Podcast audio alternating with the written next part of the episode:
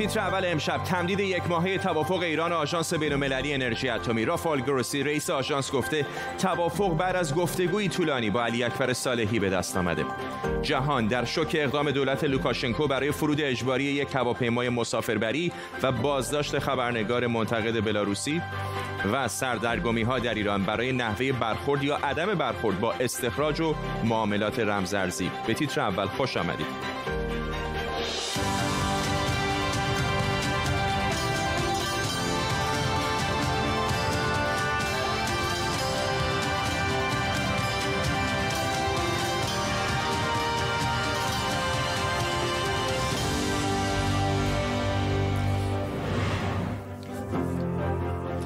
سلام به شما. توافق نظارتی هسته‌ای آژانس بین‌المللی انرژی اتمی با ایران برای یک ماه دیگه تمدید شده. رافال گروسی مدیر کل آژانس در نشست خبری امروز از تمدید این توافق خبر داد. گروسی همینطور گفته که آژانس هیچ شرطی رو برای اجرای مأموریتش نمیپذیره. اولا به توافق رسیدیم که اطلاعات جمع آوری شده به وسیله تجهیزات فنی ما در سایت های مختلف در ایران ذخیره میشه و در اختیار سازمان خواهد بود. این مورد اول بود. مورد دومی که دربارش توافق کردیم اینه که تجهیزات و فعالیت های نظارتی و راستی آزمایی که دربارش توافق کردیم ادامه خواهد داشت به مدت یک ماه دیگه. همزمان کاظم غریب آبادی نماینده دائم ایران در آژانس هم گفته اطلاعات ذخیره شده سه ماهه اخیر از فعالیت های اتمی ایران فعلا در اختیار سازمان انرژی اتمی ایران باقی میمونه. در طول برنامه با تیمی از کارشناسان خبرنگاران این خبر و خبرهای دیگر رو بررسی می‌کنیم. پیش از همه بریم سراغ احمد صمدی همکارم از مقر آژانس بین‌المللی انرژی اتمی در وین با تازه احمد. خب فرداد امروز آقای گروسی بالاخره کنفرانس خبریشو برگزار کرد در خصوص اینکه چرا دیروز این کنفرانس برگزار نشد؟ گفتش که در چنین مواردی همیشه اتفاقات غیر منتظره رخ میده که نمی‌خواد بهش بپردازه و معمولا اختلاف نظرهای پیش میاد. اما دیدیم که این خب توافق با استقبال مواجه شد به ویژه آقای جوزف بورل مسئله سیاست خارجه اتحادیه اروپا که گفت هر چقدر در واقع توافق به تاخیر بیفته این باعث میشه که ایران به یک قدرت هسته‌ای تبدیل بشه. خب روسیه هم استقبال کرد و همچنین اتریش که وزارت خارجهش در واقع توییتی رو زد و گفتش که این راهی هست به سوی آغاز گفتگوها و دیپلماسی. اما آقای گروسی مطالبی که مطرح کرد بسیار قابل تحمل بود. از جمله اینکه به حال این توافقی که انجام شد بهتر از اون توافقی بود که سه ماه پیش انجام شد. چرا که الان فعالیت های ایران خطرناکتر شده. دیدیم که امروز آقای صالحی هم اعلام کرد غنیسازی 60 درصد همچنان ادامه خواهد داشت. آقای گروسی گفتش که از نظر ایران یعنی در خصوص پروتکل الحاقی گفت اگر گفت من اینو نمی‌دونم که ایران نظرش اما همواره نظر قبلیشون این بوده که اگر برجام به نتیجه برسه ایران هم در واقع پروتکل الحاقی رو اجرا خواهد کرد. اینکه در خصوص تجهیزات هم گفتش که تجهیزات همچنان سر جای خودش میمونه اما نمی‌تونه اطلاعات بیشتری در خصوص سانتریفیوژ ها بده چرا که اینا پادمان هستش. همچنین گفتش که ادامه بازرسی ها و نظارت ها بسیار مهم هست هستش برای آژانس و اینکه آقای گروسی گفتش که کارشناسان آژانس با مقامات با کارشناسان فنی ایرانی دو تا جلسه قبلا داشتن و قرار هستش که نشست بعدی رو هم داشته باشن و بعد از اون آقای گروسی می‌خواد که یک در واقع گزارشی رو ارائه بده که این گزارش می‌تونه بسیار راهگشا باشه در گفتگوهای هسته و در نهایت هم یک سوالی من ازش پرسیدم که مربوط می‌شد به به صحبت یکی از مقامات شورای عالی امنیت ملی ایران که گفته بود توافقی که با آژانس می‌کنیم توافقی مشروط خواهد بود که من این سوال رو از آقای گروسی پرسیدم که جوابش رو با هم دیگه می‌تونیم گوش بکنیم. آژانس بین المللی انرژی اتمی هیچ شرایطی رو درباره دستور کار و برنامهش نمیپذیره. ما دستور کار مشخصی داریم و اختیارات مشخصی. حالا این حقوق و اختیاراتی که ما داریم یا بر اساس توافقهای قبلیه یا توافقهای دو جانبه میان آژانس و یکی از کشورهای عضو آژانس و بنابراین شرط و شروطی در کار نیست. احمد سمدی خبرنگار ما از مقر آژانس بین‌المللی انرژی اتمی در وین ممنونم از تو محمد جواد ظریف وزیر امور خارجه ایران خواهان آزاد شدن میلیاردها دلار از های مسدود شده ایران شده. همزمان عباس عراقچی مذاکره کننده ارشد ایران در مذاکرات وین هم گفته آمریکا به عنوان طرفی که برجام رو ترک کرده باید اول تحریم ها رو برداره. آنتونی بلینکن وزیر امور خارجه آمریکا هم در مصاحبه با شبکه ABC گفته هنوز نشانه ای از طرف ایرانی مبنی بر آمادگی برای انجام تعهداتش در چارچوب برجام ندیدیم.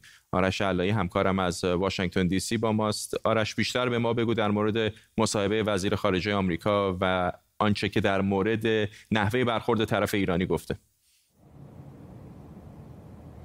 فردا همونطور که می‌دونی یک شنبه ها در ایالات متحده روز تعطیل هست و معمولا اعضای کابینه دولت از این فرصت استفاده می‌کنن و میرن به شوهای سیاسی که در شبکه های معروف آمریکایی وجود داره. آقای انتونی بلینکن نه تنها در شبکه ABC بلکه در شبکه CNN در برنامه فرید زکریا هم ظاهر شد.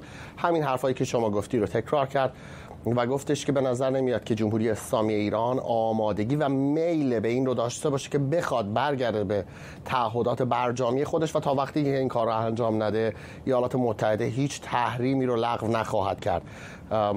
توییت های جواد ظریف و عباس عراقچی هم به نظر میاد در پاسخ به همین صحبت های انتونی بلینکن گفته شده باشه به نظر میاد که پس از هفته ها گفتگوهای فشرده غیر مستقیم بین ایالات متحده آمریکا و جمهوری اسلامی ایران الان دو طرف به جایی رسیدن که ترجیح دادن دعوای خودشونو و حداقل مذاکرات خودشونو از اتاق مذاکره بیرون بیارن و جلوی چشم عموم بذارن و هنوز اون شکاف عمیق بین دو طرف دیده میشه. یک طرف که جمهوری اسلامی باشه می‌خواد که ایالات متحده اول تحریم ها رو برداره و بعد راستی آزمایش تازه ایران برگرده و طرف آمریکایی هم خیلی محکم واسطاده و میگه که تا وقتی ایران به تعهدات برجامیش برنگرده این کار رو نخواهد کرد. لازم است که بگم یک مقاله آقای جرد کوشنر حدودا دو ماه پیش در نشریه وال جورنال منتشر کرده بود که در اون موقع استقبال کرده بود از حرکت دولت بایدن و گفته بود این حرکت دولت بایدن برای اینکه بخواد برگرده به برجام بلوف سیاسی جمهوری اسلامی رو برای اروپایی ها رو خواهد کرد. ممنونم از سوارش علی خبرنگار ما در واشنگتن دی سی.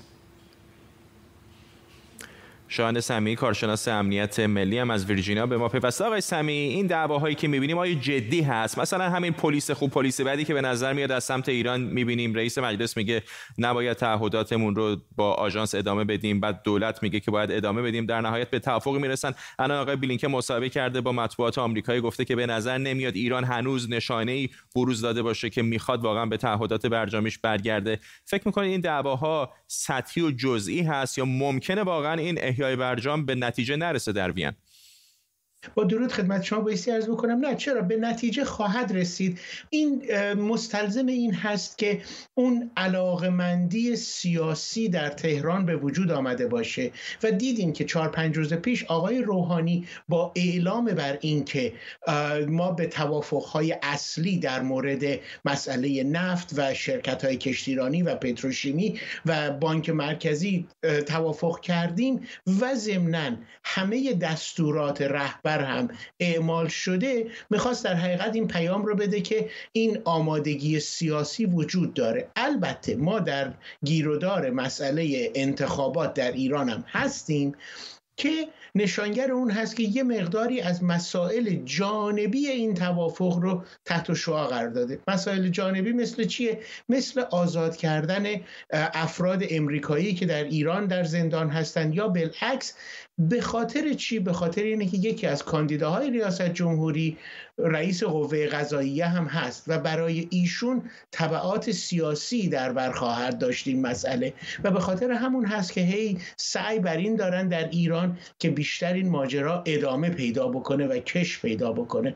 در صورتی که طرف امریکایی حاضر هست که تحریم ها رو برداره و به ایران هم اعلام کرده که چه تحریم های قابل برداشت سریع هست و چه تحریم هایی مستلزم زمان خواهد بود. شاهن سمی کارشناس امنیت ملی از ویرجینیا در شرق آمریکا ممنونم از شما. شاید این داستان براتون آشنا به نظر بیاد ولی اگر رهبری کشوری دستور بده با جت جنگی هواپیمای مسافربری رو وادار کنند به جای مقصدی یه جای دیگه بشینه معلومه که صدای خیلی ها در میاد. این پرواز 4978 خطوط هوایی رایانیره که دیروز از آتن پایتخت یونان به مقصد ویلنیوس پایتخت لیتوانی در حال پرواز بود. اما قبل از اینکه به مرز لیتوانی برسه برج مراقبت فرودگاه مینسک پایتخت بلاروس از خلبان می‌خواد که به دلیل خطر بمبگذاری در هواپیما مسیرش رو تغییر بده و در مینسک به زمین بشینه. همونطور که می‌بینید اون هواپیما به مقصدش نزدیکتر بوده تا به مینسک ولی یک جت جنگنده میگ 29 میاد کنار هواپیمای مسافربری و از خلبان می‌خواد که دور بزنه و بره به فرودگاه مینسک در شرق مسیرش و اونجا پلیس از مسافرها و خدمه می‌خواد که توی هواپیما بمونن.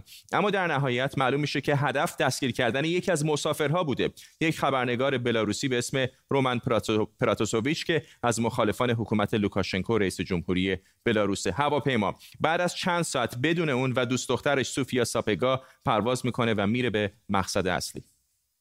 وقتی خلبان اعلام کرد که ما فرود اضطراری داریم توی مینسک رومن یه دفعه از جاش پرید و از توی چمدونش لپتاپ و آیفونش رو در آورد و داد به دوست دخترش. خب معلومه که اون اشتباه کرد چون دوست دخترش هم دستگیر کردن. می‌تونست اونا رو به ما بده تا ما بیاریم اینجا.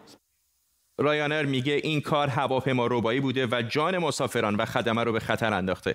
اتحادیه اروپا که مبدا و مقصد این اتفاق عجیب در محدوده اون بوده به شدت ابراز خشم کرده. وزارت خارجه آمریکا هم این اقدام رو محکوم کرده و رئیس جمهوری لیتوانی هم خواستار اعمال تحریم های بیشتر علیه حکومت لوکاشنکو شده. رسانه های حکومتی بلاروس میگن خود لوکاشنکو دستور این کار رو داده بود.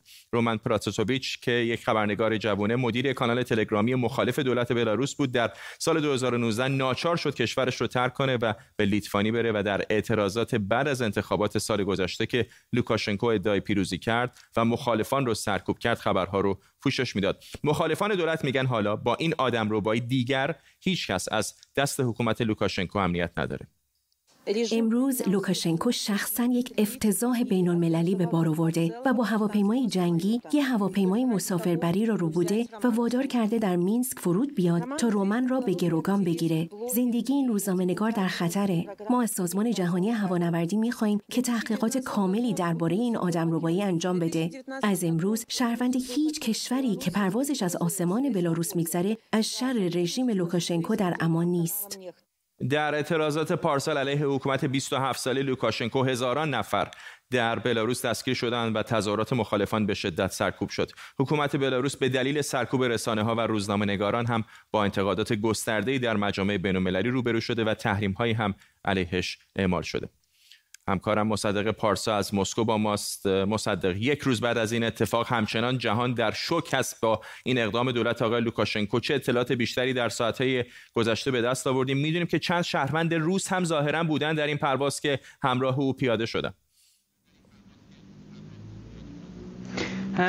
فراد در کنار این پازل عجیب و به قول خودت شوکه کننده ای که گفتیم یک تکه دیگه اگه به او بیافزاییم که پای گروه شبه نظامی هم حالا به ماجرا کشیده شده. دولت برالوس ساعتی پیش اعلام کرد که دیروز پیامی دریافت کرده در ایمیل از نشانی سربازان حماس.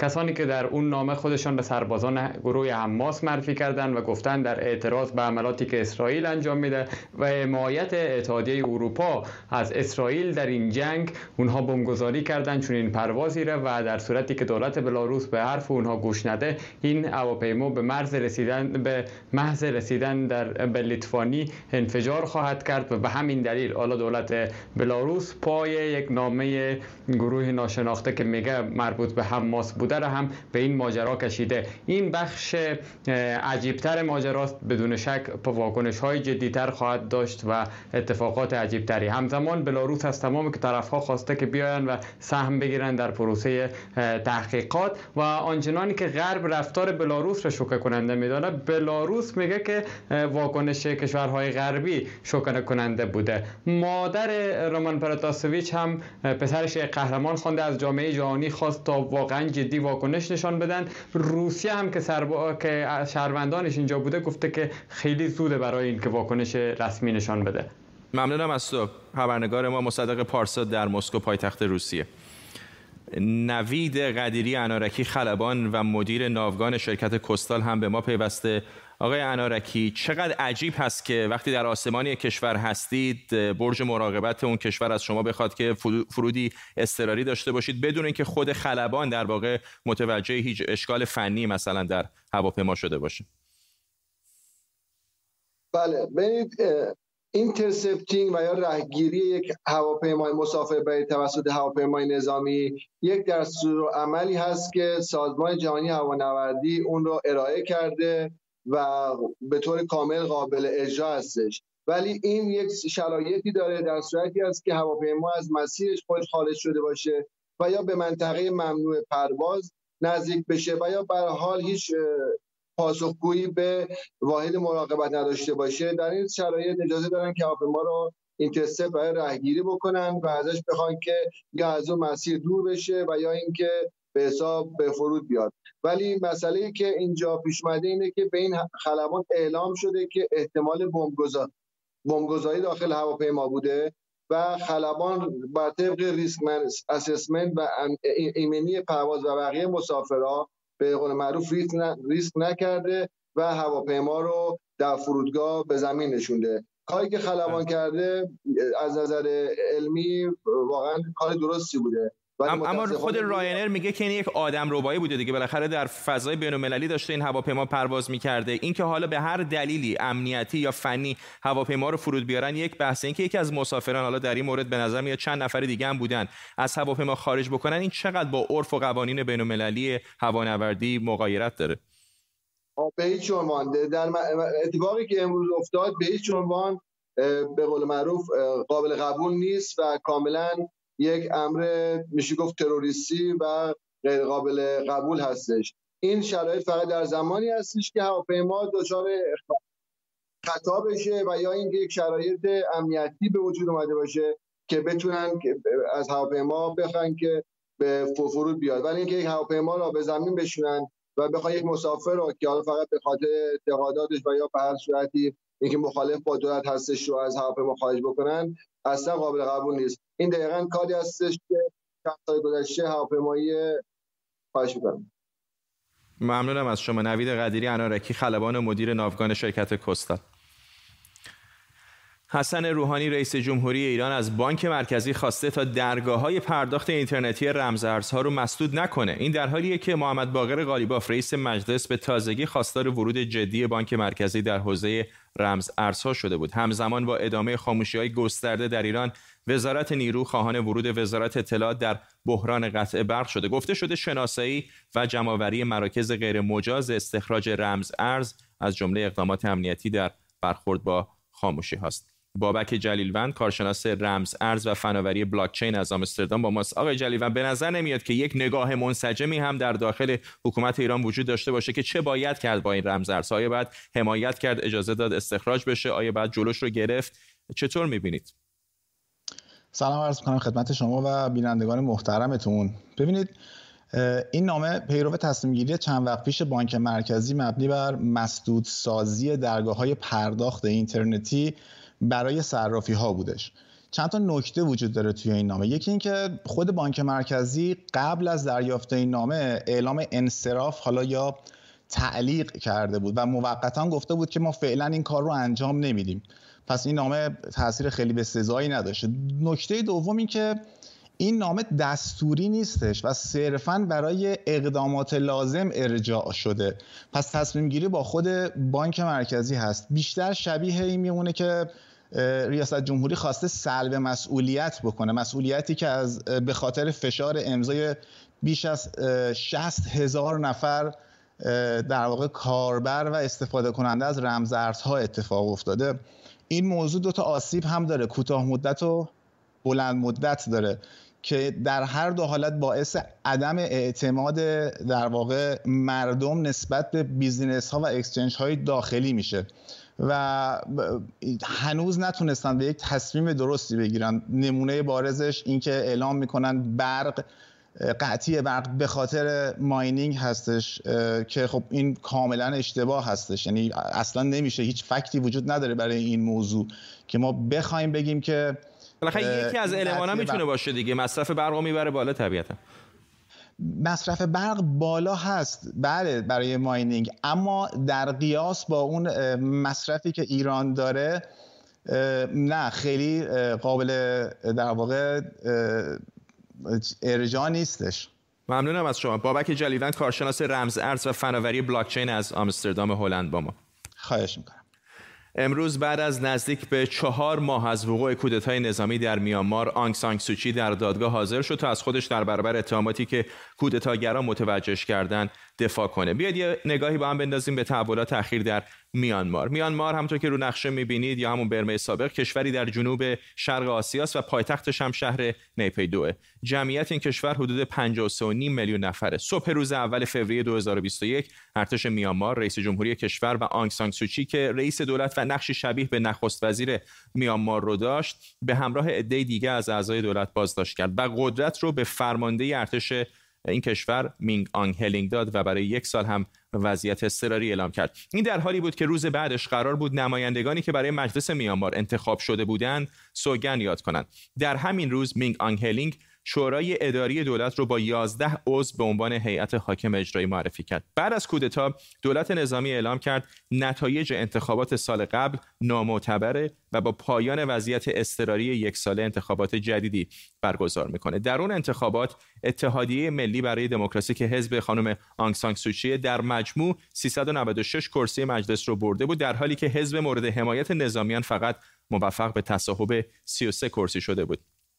در همین حال دولت نظامی رئیس جمهوری برکنار شده رو به نقض مقررات مربوط به کرونا و آنگ سانگ سوچی رو هم به نقض همین مقررات و وارد کردن غیر مجاز وسایل ارتباطی از ژاپن متهم کرد. چند روز بعد دولت نظامی پیشنویس قانون امنیت سایبری رو برای نظارت بر فعالیت‌های شهروندان در اینترنت ارائه کرد که ارائه دهندگان خدمات اینترنتی اون رو نقض حقوق بشر و آزادی بیان می‌دونند تعدادی از نمایندگان مخالف کودتا هم که موفق به فرار شده بودند کابینه در سایه با عنوان دولت اتحاد ملی تشکیل دادند کودتاگران این تشکیلات رو یک گروه تروریستی و خائن معرفی کردند دولت اتحاد ملی از میانماری ها خواسته تا مقاومتشون رو تا شکست دادن کودتاچیان ادامه بدن. دیروز هم دولت نظامی میانمار هزاران معلم و کارمند دانشگاه رو به خاطر پیوستن به جنبش نافرمانی مدنی علیه دولت کودتا از کار تعلیق کرده.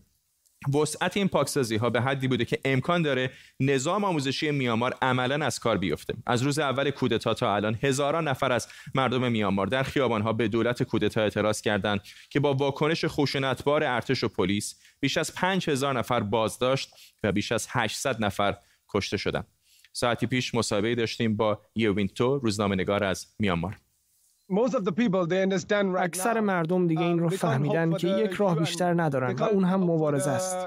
مردم فهمیدن که نمی‌تونن به کمک های بین المللی امید ببندن. می‌دونن که نمی‌تونن به سازمان ملل یا کمک آمریکا امید داشته باشن. بنابراین تنها راه مبارزه است. این چیزیه که مردم در صحبتاشون به من میگن. من هر روز به صورت آنلاین با جوانان برمه صحبت می‌کنم. اکثر اونا فهمیدن که نمی‌تونن امیدی به سازمان ملل داشته باشن. بنابراین به نیروهای دفاع مردمی ملحق میشن. همه می‌دونن این تنها راهیه که ما داریم. معترضان خواهان آزادی آنگ سانسوچی و برقراری مجدد دموکراسی هستند. اونا می‌خوان همه رهبران دستگیر شده آزاد بشن و رژیم نظامی از قدرت کنار بره. مردم حکومت نظامیان رو نمی‌خوان.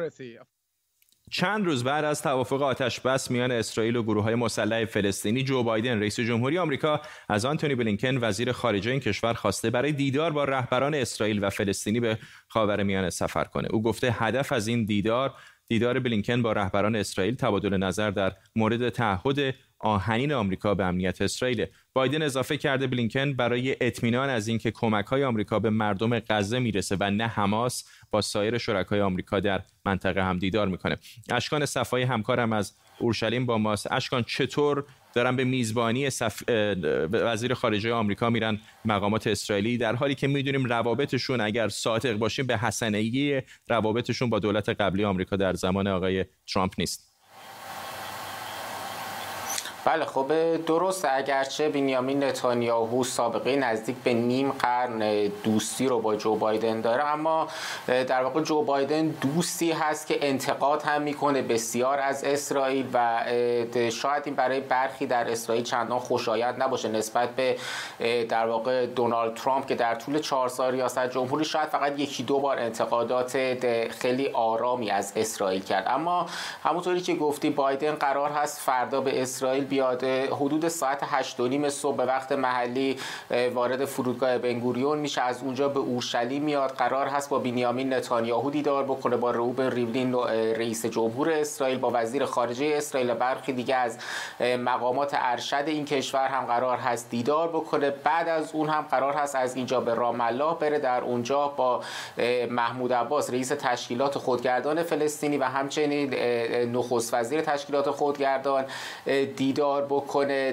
به اون چیزی که بایدن گفته اشاره کردید از اون طرف ما هم بیانیه وزارت خارجه آمریکا رو داریم و هم سخنان یکی از مقامات وزارت خارجه که رسانه های اسرائیل منتشر کردند که یکی از اصلی ترین اهداف سفر بلینکن به اسرائیل و تشکیلات خودگردان فلسطینی و البته بعد از اون هم به مصر خواهد رفت این هست که در واقع اجازه نده کمک هایی که به غزه میرن به دست حماس بیفتن. این موضوعی هست که وزیر دفاع اسرائیل هم دیروز به اون اشاره کرد و گفت که ما اگر که می‌خوایم جنگ دیگری در منطقه رخ رده بین ما و حماس باید حواسمون باشه که از این به بعد جایگاه تشکیلات خودگردان فلسطین رو در غزه مستحکم بکنیم و کاری بکنیم که کمک هایی که به غزه میره به جای اینکه به از طریق حماس باشه از طریق تشکیلات خودگردان باشه. ممنونم از تو اشکان صفحه خبرنگار ما در اورشلیم و به این ترتیب ما هم می‌رسیم به پایان